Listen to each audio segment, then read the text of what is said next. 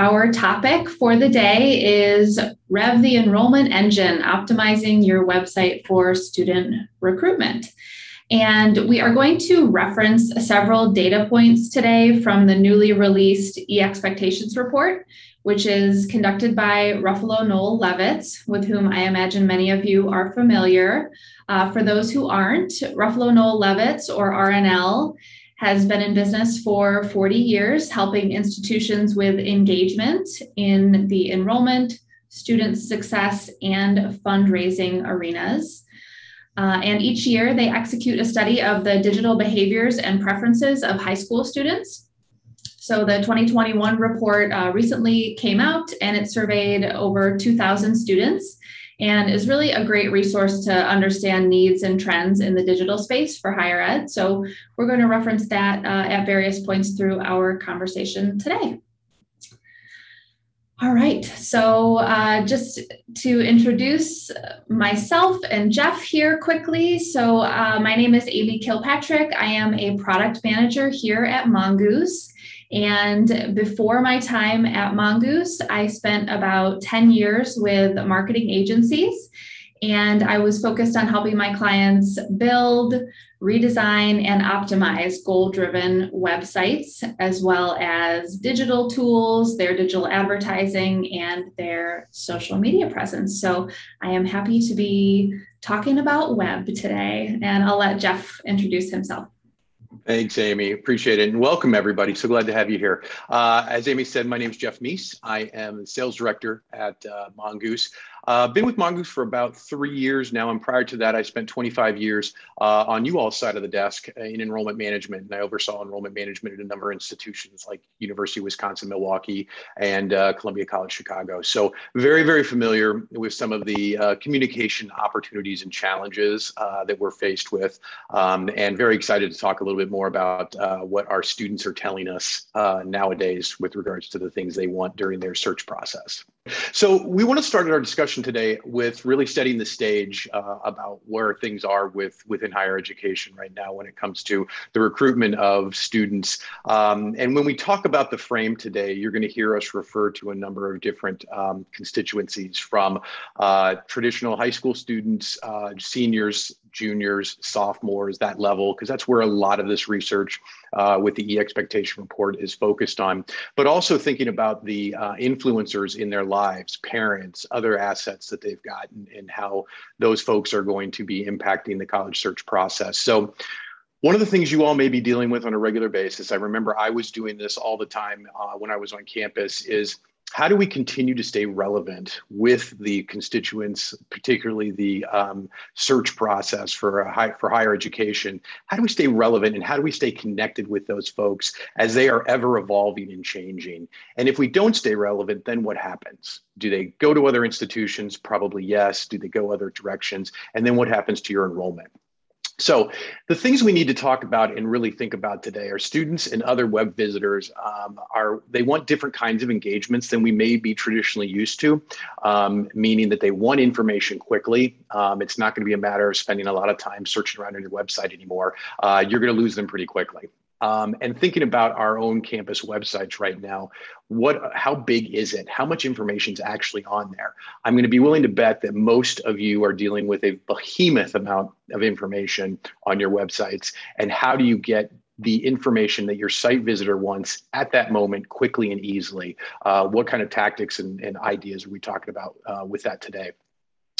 Um, how is your website different? I mean, I think that's another big piece to think about. What differentiates you, um, not only how they get to you, but also what it looks like and how quickly they can find information. Um, and the last thing I really want you guys to remember as we talk about this uh, conver- or have this conversation today is when you think about engagements, digital engagements with this population, think about how they're digitally engaging with other sites things like Netflix, things like Amazon, they are having a full different kind of engagement than they typically would have with a higher education site. So, what do we need to do on the higher education side to be able to change that and get more along the lines that they uh, of the way they're searching for particular pieces of information? So let's start the discussion really uh, with some information and some uh, of the data kind of the core piece of this discussion today, which is um, that your website is the number one most influential source for high school students to get information. That's what they're saying. So this is from one of the pieces from the expectation report. Um, and so remembering that if you're going to spend investment, not only in time and personnel, but also in money, um, this is probably one of the places, if not the place that you're going to want to do that if you're not already doing it. Um, students are telling us more than one in four of them will leave a website if they get frustrated. So, what's frustration mean? Well, frustration simply means they can't find what they want quickly. Okay. So, if they're coming in and looking for information about applying, if they're looking for information about scholarships, are you able to get to that to that information quickly? If not, they will leave. Yeah, and Jeff, I was thinking about some stats that I have seen elsewhere about attention span of digital natives in this generation. I have seen eight seconds. I have seen four seconds. Yeah. Um, it's pretty low, and uh, you know they really prefer this bite-sized content. Think about social media and the really simple imagery and the memes and the minimal text and short videos. This is the world that they live in. It's what they have really kind of come to expect and what they have the attention span for at this point. No, it's absolutely true. And again, I, you'll hear me reiterate this a couple of times. Amy will talk about it today. That experience that you have yourself um, on Amazon and on Netflix and other curated sites, that is the kind of experience you need to visualize for what your website's going to look like and how it's going to perform for those visitors. That's key to this thought process. Yeah. So thanks, Jeff, for kind of setting up where we are right now and some of the challenges that we're seeing. So we want to get right to talking about what we as higher ed professionals can do with the landscape as it is right now and what are some of the solutions uh, to these challenges. So the, the very first one is kind of a, a general rule, but we're going to unpack it a little bit. It's keep your web content clean and keep it simple. So we know that web content is often not read, it is scanned. Um, so you want to keep that text to a minimum and prioritize the visual appeal. I know it might sound a little fluffy, but it is really what is going to capture and keep the attention of your website visitors. So think about the layout of your website pages and increase the amount of photos, multimedia.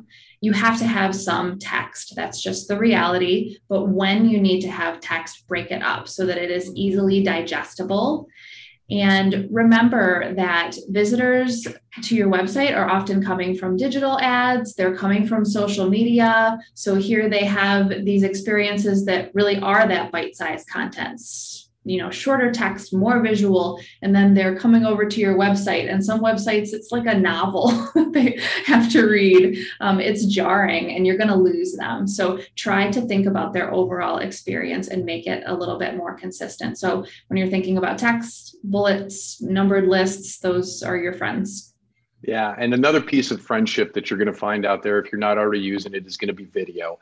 You're going to hear us talk a lot about video today.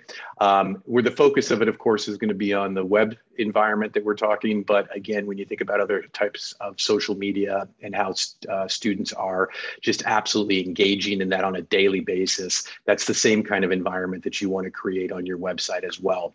So again, our traditional video uh, experiences on websites that we've been doing for years in higher education, of course, have been campus tours and different uh, visualizations of what campus life would look like.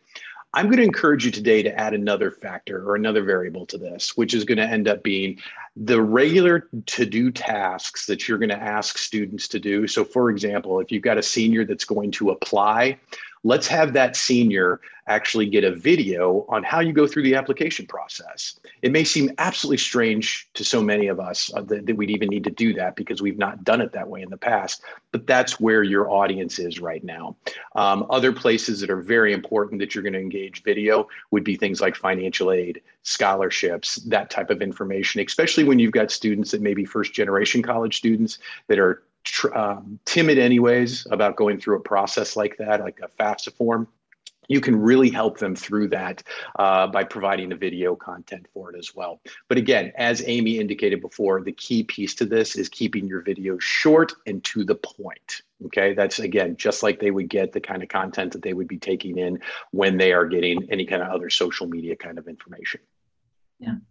And Jeff, we have a we have a question come in, which is timely. So um, I think we'll we'll tackle that right now. But um, the question is, you know, does research show that digital natives will read longer content if it is oriented to a process they really need to know about. So financial aid transfer that type of thing. And i i don't know that i have read any specific research on this topic. Uh, what i would imagine is that yes they that is more palatable in these specific situations where they really need to kind of walk through these steps. I would still say that we have to get get it more visual and more succinct than we might normally especially just when they're in the digital space, they're in that digital mode. So they're looking for that stuff really quickly.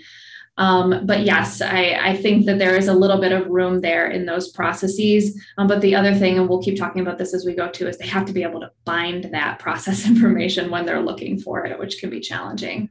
Yeah, that is exactly right. And, and Sherry, this is a great question. Thanks for posing it because um, again, without, and I'm like Amy, I don't have anything specifically I can give you right now on data, but I will tell you that based on experience with um, working with college students, once you've got them interested in a particular topic, so again, if it's going to be the application process or financial aid process, if there's something that they need to do, yes, they're going to spend more time on it, but that doesn't mean you're still going to leave it at the length that you traditionally would um, with, with a letter you'd send out or an email, that type of process. Um, so again, again, it's also on us as higher education leaders to actually rethink the way that we're communicating this information as far as the length of information we're asking them to fill out and, and provide. So, yeah. Um, so yeah. Anyways. So continuing on with thinking about keeping your content clean and simple, uh, we, we need to talk a little bit about mobile. So this report also showed that 92% of high school students are using a mobile device for their web browsing some or all of the time. So the days of having a separate mobile experience or maybe not, those days are gone. People are browsing the web on their phones and we have to be ready for it. So you know what does that mean that means you need to have a responsive site or a mobile optimized experience that means that content should either be pretty short to begin with on your site or it should get pared down when visitors are on a smaller screen. And this also ties back to the video discussion as well. And we have a great question related to that as well. So, um, optimizing video for mobile you need to make sure you have a mobile friendly video player, whether that's YouTube or Wistia, Vimeo. There's a bunch of them out there. And the rule of thumb for length is no longer than two minutes. And yes, maybe those two minute videos are better for those kind of deeper dive process questions, things you need to walk people through. But I would say the shorter, the better. And that is not just for view time, but also for load time people don't have the patience to wait for a video to load either. So you're going to lose them. So lead with that most important content in your video um, and just stay laser focused on what you want that video to accomplish because you're going to lose people throughout that time period. And think about some of the other factors related to video too. Make your video thumbnail really attractive, include captions and not just any captions, but captions that are readable on a mobile phone. So they have to be a little bit bigger. And if there's something that you want people to do after watching that video, be very clear about that too. Put your CTA really front and center. The other thing I'm going to encourage folks to think about when it comes to building out your video content, um, think about how you could use your current students as part of that process. Because again, when you talk about prospective students, they are looking for folks like them who are taking them through steps and they're looking for authenticity from you. And then there's a trust level that comes more so for a current student necessarily than it would be for one of our staff on campus. So think about how you could use current students in that process as well. So we've talked a little bit about, you know, again, some of the video and some of the front end pieces that uh, the website or your website really needs to be looking at. But the other thing you've got to think about is how are you getting students to your website? Okay. And if you think about what our students are telling us right now, 57% of students find college websites via search engine. 57%. Okay. So, what does that mean? That means that you need to be tied into search engine optimization or SEO. Okay. You've got to make sure that students can quickly and easily find your information when they do a Google search, when they do any other kind of search that's out there. Um, and they're going to be asking and, and putting in different search terms um, depending on the students, depending on the major, that type of thing. So, you need to be aware of common search terms, especially when we talk about things like financing. So if they're looking for tuition cost and scholarship options, that type of thing, really think about how you're framing the language because again, how are they going to be thinking about financial aid? Are they going to be thinking about a scholarship specific to the name that you've given that scholarship on campus? Or are they just going to be typing in scholarships and, and trying to find that information there? The same can hold true when we talk about, uh, and maybe even more so, programs and majors. Okay. This is probably one of the biggest areas that you guys really need to look at, or we're going to encourage you to look at because of the fact that you can be naming your different uh, programs and, and, really cool programs, multidisciplinary programs, those types of things that are going to be fantastic opportunities for students. But if they don't know how to find it, that you have it, they're not going to find a match for their particular, uh, for what they're looking at as far as finding in school. So think about how you're using naming constructs when you're building out new programs in the first place. But then once those uh, programs are built out and you put them on your site how else can you have can have, find can students excuse me can students actually find that information as well yeah so when we think about search engine optimization and, and some of the information that jeff just shared we're starting to get a sense of keyword lists words and phrases that are important to our website visitors and I think maybe when some people hear about keyword research and SEO, they think, oh, I have to hire an agency and this gets really technical and there's a lot of coding. That definitely does not have to be the case.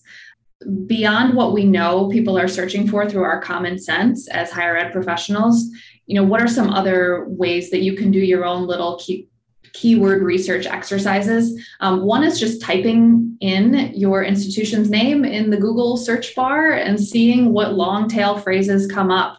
And that tells you what other people are searching. So file those those things away. If you have Google Analytics on your site, go in and take a look at the search report uh, take a look at the, the terms, take a look at the top landing pages where people are coming into your site from organic search. That's going to give you some clues as to what they are probably searching for that is sending them to those pages. Um, and then if you have a site search on your website, that is just gold in terms of keywords because it tells you exactly what people are looking for when they are on your site. And all of that information goes into kind of building your own keyword lists for SEO. And another thing that I would encourage people to think about is voice search. So people are using Alexa, they're using other tools like that. They're going to phrase those questions differently than they would if they were typing into a search bar. So think about those same topics in the form of a question and incorporate those as well. So you've got this this good list of different keywords and phrases. You know, what do you do with it if you are not an SEO technical person, right? Um, so some things that you can actually do with that is as you're developing new content, as you're revising content, get those keywords and phrases into your content, but do it naturally. So you're not just plugging them in there. You actually need to answer those questions and address those topics. And if you're not, then that's a that's a uh, area for improvement with your content. Um, metadata. This gets a little bit technical, but all these images and videos that we're talking about, there is metadata. There is write up on the back end of those uh, multimedia pieces that you can incorporate keywords and phrases into. And one of the best things that you can do for SEO ranking is keep your content fresh. So, a lot of people do that with blogs or news. You can do it by swapping out different multimedia pieces or just updating little text blurbs. Um, that is going to help you quite a bit in your rankings. And then last but not least, we talked about prioritizing content. If you can get the things that people are most wanting to search for into your navigation in the words that they use, that is going to really benefit your, your rankings. Uh, it's true. Um, and I just want to tap on to some of that information that Amy was talking about. One of the biggest areas that time and time again people will ask about is how often should videos be updated or how often should you be putting videos out there on something like a YouTube or whatever.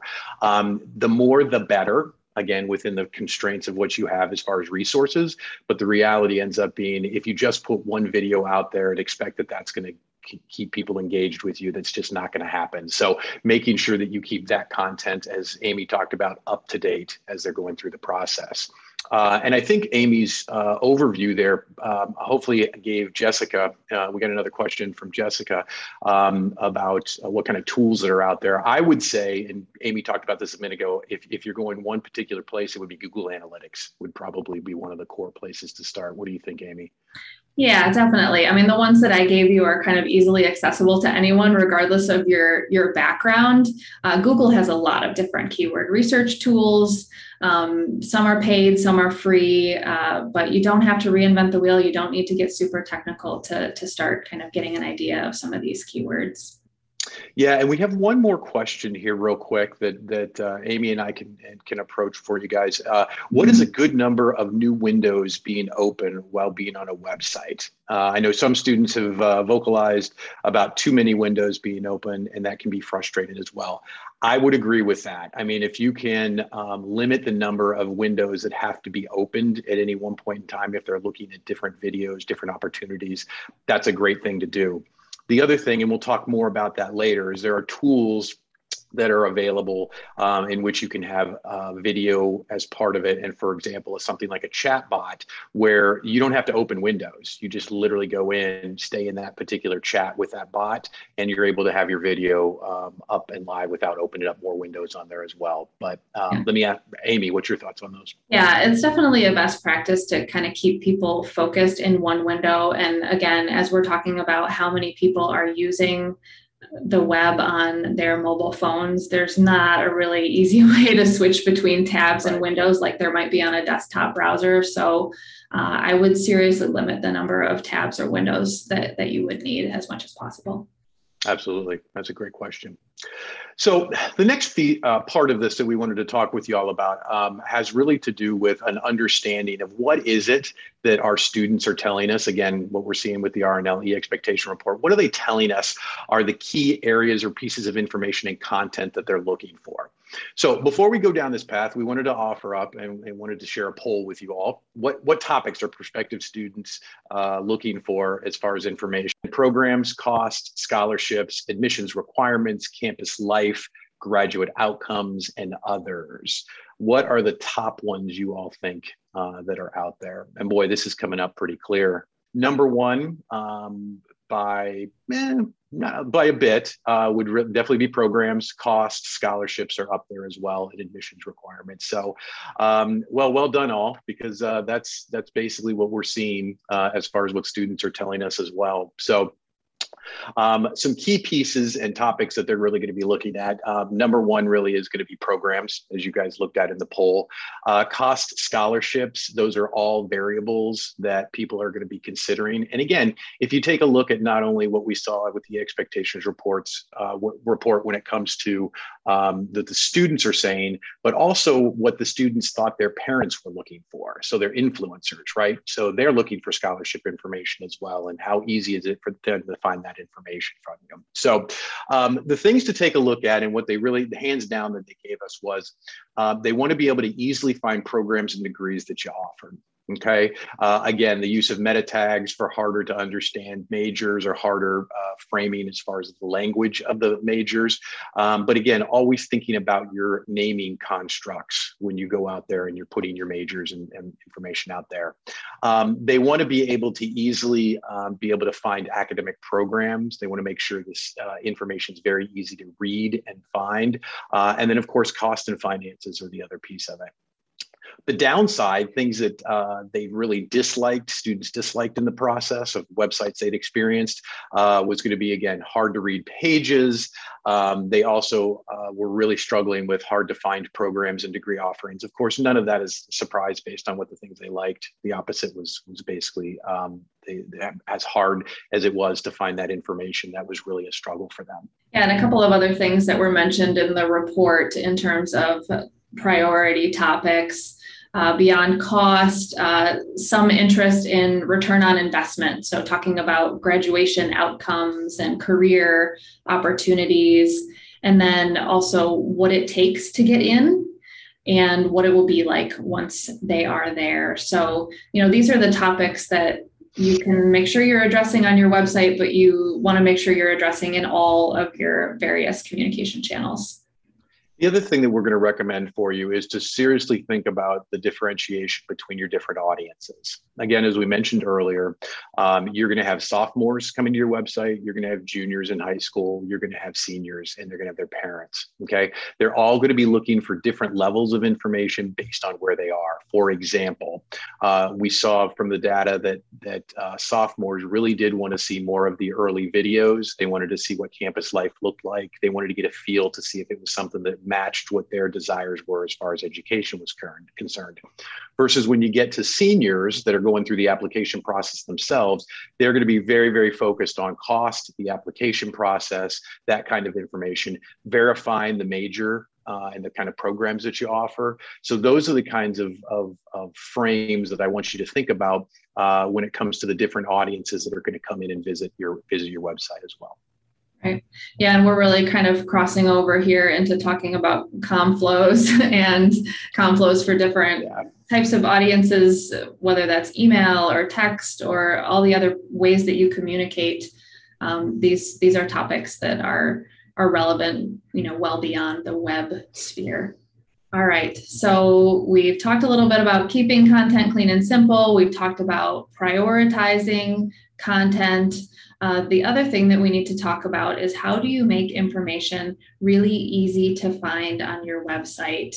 So, we've talked a little bit about the complexity of higher ed websites, and that is so true. And it makes sense because there are so many different stakeholders involved in a higher ed website. They each have their own goals and objectives. There is just a wealth of information that is needed by all of these different audiences. So when you put it all together, it can make for some pretty confusing website experiences, especially for students who are doing this for the first time or you know they have these expectations about digital experiences that are are just not being met um, on these websites. So uh, we're going to take another quick poll here. In your experience, how easy is it for visitors to find content on your website? Be honest. I'm sure we have websites all across the board here. I literally never wanted to be honest about this because I hated to think about what it was. Oh, I know. Mostly some people in the middle. Sometimes it's okay for people to find what they're looking for, sometimes not so much. Um, there's our nice bell curve there. So, so yeah, again, not surprising. This is a challenging feat for higher ed websites to to help um, their visitors in so many different stages of their process find what they are looking for. So, um, you know, back to SEO that we talked about earlier, that's really going to help you here with allowing visitors to find what they're looking for because a lot of them are coming right from the search engine and they're typing in these longer phrases tuition at such and such university. And hopefully, if you've got your SEO in a good place, they're getting right to that page. They don't have to land on the homepage and try to figure out where to go from there. You are bringing them right along to the content that they're looking for. But say they do get to your site and they land on the homepage and they're trying to figure it out. So you just want to make your navigation as clean and as simple as possible. And to Jeff's earlier point, don't use the words that you use as an institution, use the words that they use as students and as parents. And that is going to help them kind of translate what what we are talking about in, in higher ed speak. And we've also talked a little bit about site search. So you do want to have a site search on your website and you want to hopefully have a smart search. So uh, we have a stat here from the report that says 93% of students rated on site searchability as important to very important. So, what does a smart site search look like? It means that the search box on your website is user friendly. Uh, pull it up on your phone and see how it is as an experience on mobile. Is it big enough? Can you type in it? Are you fat fingering it? Make sure that it works well on mobile. And the smart part is really the autocomplete, the autocorrect, any filters or facets that you can have them uh, help with their search. Again, that's what they're used to. they're used to being able to type and have some typos and have the technology correct them. So if you can incorporate that into your site search, that is great. And keep an eye on that results page. Make sure the results page is intuitive, that it's helpful, and this data, as we spoke about earlier, is really, really critical to your strategy, your content strategy. So use it, uh, analyze the data, do things with it, let it inform your strategy. That's true. And and the next phase or next area that we're going to talk about actually hits on really nicely with the question we just got uh, from an attendee. Uh, any advice for smaller institutions, for example, um, community colleges that might not have full time staff to take care of the website? Uh, what are some of the first things that they should work on fixing? And uh, we'll talk about that at the end of our discussion today as far as immediate takeaways and quick wins you could do uh, with this process. But one of the first, one of the options that you have available to you um, is uh, this next area that we wanted to talk about, which is um, the emergence of chatbots onto the scene when it comes to websites uh, within higher education. Chatbots and chatbot te- technology and functionality has been around for quite a while, seen more in the business to business or B2B area uh, than you would typically see in higher education, but it's really starting to take a much greater hold within higher education now. Um, and one thing, before I go too deep into this, one thing that I want to go back to the question I think one of the things that has to be done on any institution is you have to prioritize uh, not only staff time, but resources into the areas that's going to get you the greatest return on your investment. And that means potentially stopping doing certain things that you've been doing for years because they're just not working. And that means enhancing other areas. And so if you don't have a lot of resource put behind your website as an institution, I think that's a big topic for leadership to talk about and really take a look at how they need to reorganize and redistribute um, funding and resources in order to really focus on where you're going to get the greatest bang for your buck. I always talked about this on our campuses when I was when I was on campus, which is something like a view book, things like that that are traditional uh, admissions environments and the tools that we use. They just no longer they don't work like they used to. And so take the money and resources that you're using for a view book for example and put it into your website put it into to staffing whatever it may be as part of that process and lastly i think in some cases I think it's important that you take a look at, and Amy and I talked earlier about the fact that you're not only always going to have to go out and find an outside vendor to help you. Sometimes that is what you need to do. So sometimes it is going to be an opportunity that you need to go out there um, because you just flat out don't have the resources on campus. So go and find somebody who could, who help you and somebody you trust to go through that process. So let me step off of my soapbox about that for a moment with funding, because that's always been one of those issues for me.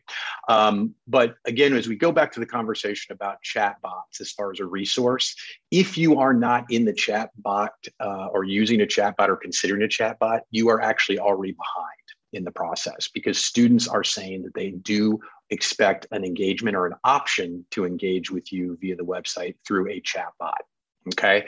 Um, and it's something that, again, part of the reason that we use chatbots or they're available is because it provides 24 7 resources and services on your website that you don't always get because um, if it's just all staff based, staff don't work 24 7. So it gives you that opportunity to be able to go in and have full functioning engagement with site visitors throughout the day, 24 7, especially if you're recruiting internationally and you've got different time zones you're dealing with, the whole bit. That's all important. So chatbot's one aspect of it, but the other variable that we saw a lot of, of uh, movement, if you will, as far as from the 2019 e-expectation report to the 2021, had to do with live chat. Okay. And what we saw was that 73% of students um, very much um, wanted to engage or, or were expecting live chat. That moved up to 80% in 2021. Okay. So again, students are telling us this is the way they want to engage with you or have this option available to them on the website so that they're able to move forward with that process. Um, if you think about it, half the juniors and seniors said they used a chatbot to engage with the school um, uh, with their website just to get information, if you will.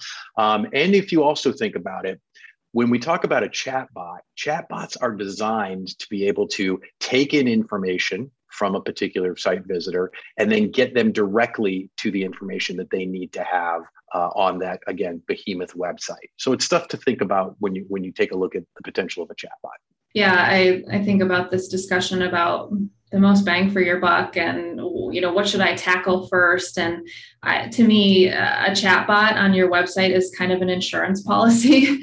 Um, maybe your content could be better. Maybe your navigation could be a little bit better. Maybe you wish your staff had more time to optimize your website. A chatbot can help plug some of those gaps um, whether it's for a short term or whether it's for a longer term, but just to help people find what they're looking for. So I want to spend a little time talking about what chatbots and live chat look like specifically in the enrollment and recruitment space.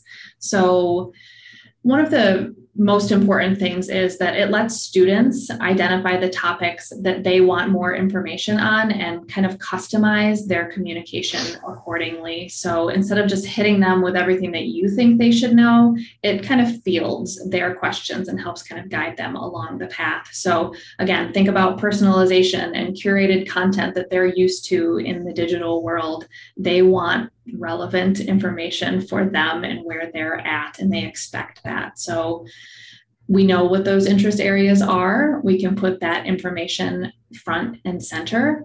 And the biggest takeaway here is you know, there's a lot of tools out there in this space, but you really want to look for a tool that is not going to provide that one size fits all experience because, as we talked about, you have so many different audiences with so many different needs at so many different stages of the journey on your website. If you're answering the same question to all those people in the same way, you're not creating the experience that you want to. So, when we look at tools out there that are more of a FAQ bank, this database of questions and answers, you're not going to get that personalization that you um, are really looking for. You want something with more more customization, more kind of flow based um, conversations. So, so personalization is huge for chat in recruitment.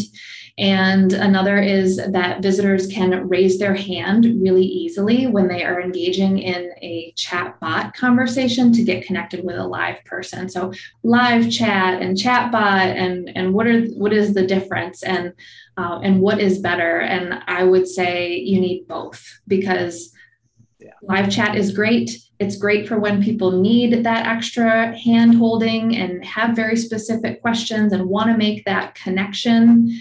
But you're not going to be able to do that all the time. And you're not going to be able to do it at one in the morning or um, on a holiday. And nor do you want to spend all your time engaging with people that maybe have some of those higher level questions that you can just let a chatbot get out of the way. So you need both, would be my message. And if you're only doing one or the other, you're kind of missing uh, a part of, of the puzzle there. We're talking about again that flexibility to go back and forth between a chat function and and uh, live chat function and a bot kind of scenario. Uh, the technology is there it's available to be able to do that. It wasn't always available to do that. Usually, I mean, uh, old ways of thinking was just simply a chat functionality, or you'd have a bot. Well, now when you bring those two together, it really does offer, as Amy just indicated, that flexibility to your site visitor to engage the way they want to keep them interested in that process. Another thing that that, that makes me think of really is when we think about turning the web channel, which really has been kind of a broadcast, like here's what we got for you take it or leave it into a two-way communication channel. I also think about forms and the rfi form especially you know such an important thing for most enrollment uh, professionals but it's just not getting the play that it has in the past these these people are not interested in filling out forms anymore. Um, they're not going to take the time to do it. They don't know what they're going to get for it. They want an answer right now. That's the experience that they're used to. They are willing to share their info. That's not the problem. It's just the way that we are trying to capture it. And so a lot of folks out there are using their chat tools to collect information about prospective students as well name, email, um, opt in for further communications. So that is really great in terms of identifying those stealth chatters, those stealth applicants. They might not want to fill out the form on your terms, they want to do it on their terms. And so that can be really, really powerful. I we spent some time talking about chat, and you know it's it's near and dear to our hearts at Mongoose. Uh, we do have a number of clients using our virtual assistant chatbot, which is called Harmony. And just to kind of get back to some of these use cases for the enrollment space, uh, many of our enrollment clients are, are seeing about 20% name and email capture on their chats. So they are getting those people into their CRM and able to continue conversations with them. As well, they're seeing about an 80% self service rate. So 80% of the visitors are able to get the answers they need from the bot. They don't have to be escalated to a human unless they really would like to if you've got a bot option to collect information uh, from prospective students, uh, and you have so a, a, stagnant form RFI that we're very tra- traditionally accommodated or familiar with, um, you can literally have those things anywhere as long as students can get to the information that they need. This is why we're really talking about this bot functionality different than the RFI, because that bot can be sitting on any part of your site that you want it to be on. And so at any point in time, you can be collecting information. It's not hidden in one place under the admissions like an RFI would be or wherever. So the bot gives you that flexibility that potentially with an RFI, you just don't have right now as part of that. So I know we've been talking a whole lot about uh, the whole admissions environment, and especially when it comes to Harmony and what we're doing with enrollment. But the other, th- the other thing I want you to remember is when we talk about bot technology, and specifically with Harmony, you're looking at um, other departments or areas that would be engaged with it that just don't have a heavy lift. They just don't have the kind of lift that you traditionally would with other parts of the website. Uh, for example, IT just does not have to spend the kind of time uh, when you've got the bot engaged in it that they've t- typically had to do in the future in the past. The other thing is you ought to think about your current students. So we talked a lot about prospective students, but what about your current students? The website is still one of the top places that they're getting information about what's going on on campus. And if they need resources like counseling, academic advising, whatever it may be, this is another tool that you could be using this bot to help with. Because again, if you've got limited staff or uh, just other resources that are tight for you right now, which many of us do, um, this bot really can help out with that process as well. One of the things that this bot technology offers you that we just haven't had in the past is the kind of data and analytics that are going to be very, very, very specific to your institution. And why is that important? Because as you hone in your website, maybe you want to redesign it at some point in time, maybe you want to really um, key refocus uh, staff attention in different areas and have the bot take on that that information you need to have data to support that decision, right? If you have to share it with leadership and you need to get uh, financing for it, whatever it may be, by having a bot available to you, you now open the door to specific kinds of information like uh, what type of information are people specifically looking for? Yeah, we can have the e-expectation report every year or every couple of years. It's going to give us this, but let's talk about specifically your institution. What kind of data are your site visitors telling you? You have that in the palm of your hands with this, with this tool. Um, and so, again, thinking about this kind of investment is also going to be a very strategic and data driven environment um, that we've all talked about wanting to get to as well. Take a look at some things that maybe you don't typically think of. What is your form abandonment rate? How many people are landing on that RFI form and not completing it? That might give you some clues. What is time on page look like? What about the average number of pages per session? Those are things that we typically think, oh, yeah, if they're spending a longer time on the page and they're navigating around to a bunch of different pages, those are good things, right? And I think, ooh, maybe that indicates that they're having a hard time finding something if they're spending too much time, especially knowing what we know about um, the demographics and, and what they're looking for and experience. And then also exit pages. So, where are people leaving your website and what does that tell you? Are they getting the answer and that's why they're leaving, or are they frustrated and that is why they're leaving? So, all of this good data helps inform your uh, website content strategy and, and beyond your website as well. What kind of uh, additional data are you getting beyond the other kind of analytics that are out there? So typically, you would examples that we would talk about um, would be things like most common pages where people engage. Okay, so again, specific to your website, not general, specific to your website. Where are the students and the visitors going to, and what pages are they engaging in? Who are the visitors? Do you know right now who's visiting your website? Like, really know who's visiting? Um, that's part of what you see with your um, with your body experience as well from what they share with you as far as particular pieces of data that you'd normally get with your um, request for information. Now you're getting it right there with your bot. Also, URL you know where they're coming from as far as location across the country, around the world, based on their URL. That's another piece of very, very important data that's out there for you. Questions and topics that are asked of the virtual assistant. So, what is it that they're asking the chatbot very specifically? Was it the kinds of questions you thought it was going to they were going to be asked? If not, you can make adjustments and tweaks to that to improve that engagement with the bot and those visitors on the site and where are people getting stuck? Where are they raising their hands? Like if they're having an engagement with the bot and very early in those conversations they're asking to talk with a human maybe that's an indicator that there's some additional tweaks that that could be done to your bot.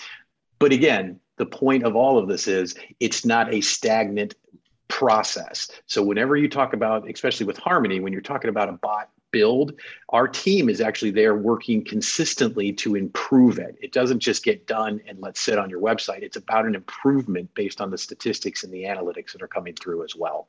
I think I would just add on to that that the the depth of information that you can get um, from from bot analytics is is really unique and I think we would all be surprised what people are comfortable asking of the bot and talking to the bot about. You know, this is this is the life that they live in. So you get some insights that you probably didn't expect, but are really useful because people enjoy engaging with bot. So let's talk a little bit about um, the um, what we can do right now in this process um, and what does that look like as far as next steps i know that was one of our questions earlier today for institutions investing in site design make navigation search branding and chat priorities again this is really all about your um, uh, where you are right now and what processes you're going through uh, when it comes to um, uh, your site, your website? What are you doing right now to con- continue to improve it?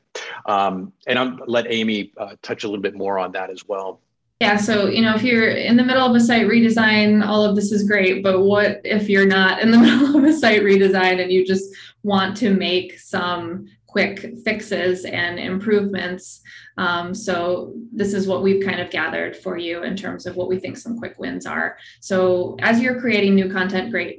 Remember all these principles that we talked about today, but your content right now, slim it down a little bit. Just slim down the text, try to pare it down. You can do it. I know you can. Uh, and um, increase the image size. That seems like a little thing, but uh, it, it helps people digest and helps with the visual appeal. You can work on prioritizing your content. You know, something is based on your research or what we've talked about today a little bit more important, bump it up, make it a nav item if you have that power to, to do that incorporate video. We all have videos out there. Maybe you think, oh, this is, you know, this is just something we use on social. It's not good enough for the web. It's good enough for the web. It really is. it's it's what people want. It's what they're used to. It doesn't have to be highly produced. They don't want it to be highly produced. They want it to be authentic and real. So um, so use it, recycle it, um, get more legs out of the video that you have. Uh, keep your content fresh. Doesn't have to be anything major. Just make little tweaks here and there to, to refresh it, and the search engines are going to recognize that. And then the other piece we really want you to think about is again investigating chatbots. This could be a short-term or long-term kind of investigation for you as you go through it. But this chatbot um, technology is here to stay, and it again, as we talked about, is in fact a, uh, uh, a desired uh, engagement for your site visitors. And again, it doesn't matter what population or group, whether they're high school uh, students looking to um, engage and get more information, or whether it's their parents or other kind of uh, influencers that are tied in there, tied in there as well. Uh, and then lastly, investigate site search options. Okay, so what other options or what kind of information? We talked a little bit about that today about ways that you can get yourself better on there. We talked about SEO, that type of information, but site search options are another key piece to it. Uh, any tips for a graduate college website? Jeff, you want to? Yeah, let me yeah, let me start with that. Um, again, I think that it's important to remember that what we're talking about when we things when we talk about things like bots or, or virtual assistants, um, those are pretty standard across the board. Doesn't matter what kind of whether it's undergraduate or graduate as you go through that process. One of the questions we get a lot from folks has to do with, um, well, is there a differentiation between a traditional age college search process for undergrad versus a returning your adult or a graduate environment uh, process and how they're going to engage on a website? And the answer really is there's not a very big difference at all because of the fact that when we think about our day-to-day lifestyle and what we do again i'll harken back to our discussion about amazon and netflix it doesn't matter with your whether you're a graduate student or an undergraduate student you still engage in those processes and that's the expectation you have when you're going to engage with a website. So, as far as a, a graduate website is concerned, um, I think that the key part of it would be is consideration of getting into bot technology in some way, shape, or form for you. Um, and the SEO, the program information that we talked about today, those are all absolutely critical as well. So, I think you could take a, um, pretty much everything we talked about today, and you could also shift that over into the graduate world as well. Yeah, I would echo that. And also, Tim had a question about transfer students. So I think that the topics are probably different, right? And, and you're going to want to do some work on making sure that you know what those topics are that are important for those different audiences grad, transfer, um, international, all of that. But the principles apply and the expectations really do um, apply with what people think of for digital experiences today. Absolutely. And I see Sarah um, ask a question having to do with advantages between bot uh, versus virtual assistant. What are the differences? Um, and the reality is, is most of it is our vernacular um, because what it is is a chat bot traditionally is in fact that bot that you see on, on the site. But when you talk about chat bot, live chat, and potentially calendaring processes, that's when you think about a more broad virtual assistant kind of experience because it's not just one piece to it, it's multiple pieces. So um, that's when we think about when we talk about virtual assistant versus chatbot, that's really what we're talking about. Yeah, I would agree. So, a more traditional chatbot tends to be that kind of FAQ experience that I described a little bit earlier. There's a bank of questions and answers on the back end. It just kind of queries it um, and, and that really kind of ends there. Um, whereas a virtual assistant is, is going to take them on more of a journey, kind of hold their hand through processes, personalize their experience a little bit based on who they are, and actually uh, ideally help them complete a task that they're there on the website to to complete. So not just give them an answer but kind of like shepherd them through. So that's really kind of the the assistant um, aspect um, and Sherry um, posed a great question, and one that I think everybody is challenged with at some level uh, at some point in time, which is um, you know that web is important investment, and yet you have to convince your leadership or you have to convince other folks on campus about that investment as well. What would we do or what kind of suggestions would we have about that? I think the number one suggestion, because there is a lot of information out there about, about it, is take a look at what your students or prospective students are saying. So the e-expectation report would be one of the top things I would tell you, or reports like that, that I would tell you to share with your leadership team uh, at some point in time to say, you know, we are all about making data-driven decisions and what the data data is telling us right now is that the website is the number one place where people are coming in to get information about our institution. And so we need to pay a lot of attention to it and we need to invest in it. So I think data is really going to be one of the key aspects. And, and there's there is data out there to be able to help you with those discussions. I think another thing that comes to mind for me when I think about websites is you know I, am sure everybody has different kind of budgets for their digital media and marketing um, even even email. Um, a lot of those sources those channels that you are pumping money into they end up on your website. So if you're putting the money there and then ignoring the destination you're really kind of missing the mark. You're you're kind of cutting yourself off at the ankles. So yes you're going to spend money to get people to your website and you need to spend money to make sure that their experience is top notch when they get there. So thank you again for everything. Uh, again, you can also connect with us on LinkedIn, and you also find us at uh, mongooseresearch.com is another place very quick and easy to to get a hold of us uh, but i think i speak for amy if you have some follow-up questions from this best way to do it is really hit us on linkedin uh, happy to chat with you and, and talk a little bit more about what kind of opportunities you've got uh, when it comes to your website opportunities with your website um, and and where things can go in the future yeah. Would love to hear from you guys. Thanks again for your time and best of luck to each of you. Have a great day. Thanks, everybody.